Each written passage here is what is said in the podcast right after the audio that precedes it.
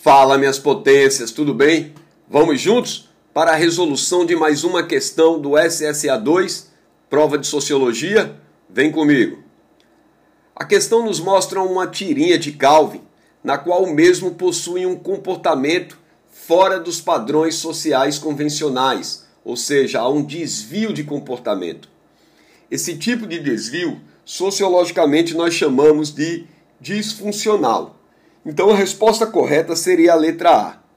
O que chama atenção não é o enunciado e nem a resposta, é o fato desse objeto de conhecimento não fazer parte do programa colocado pela UPE para os nossos alunos.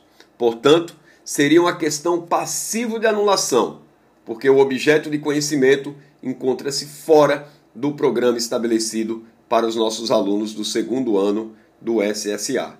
Ok? Um forte abraço e até a próxima.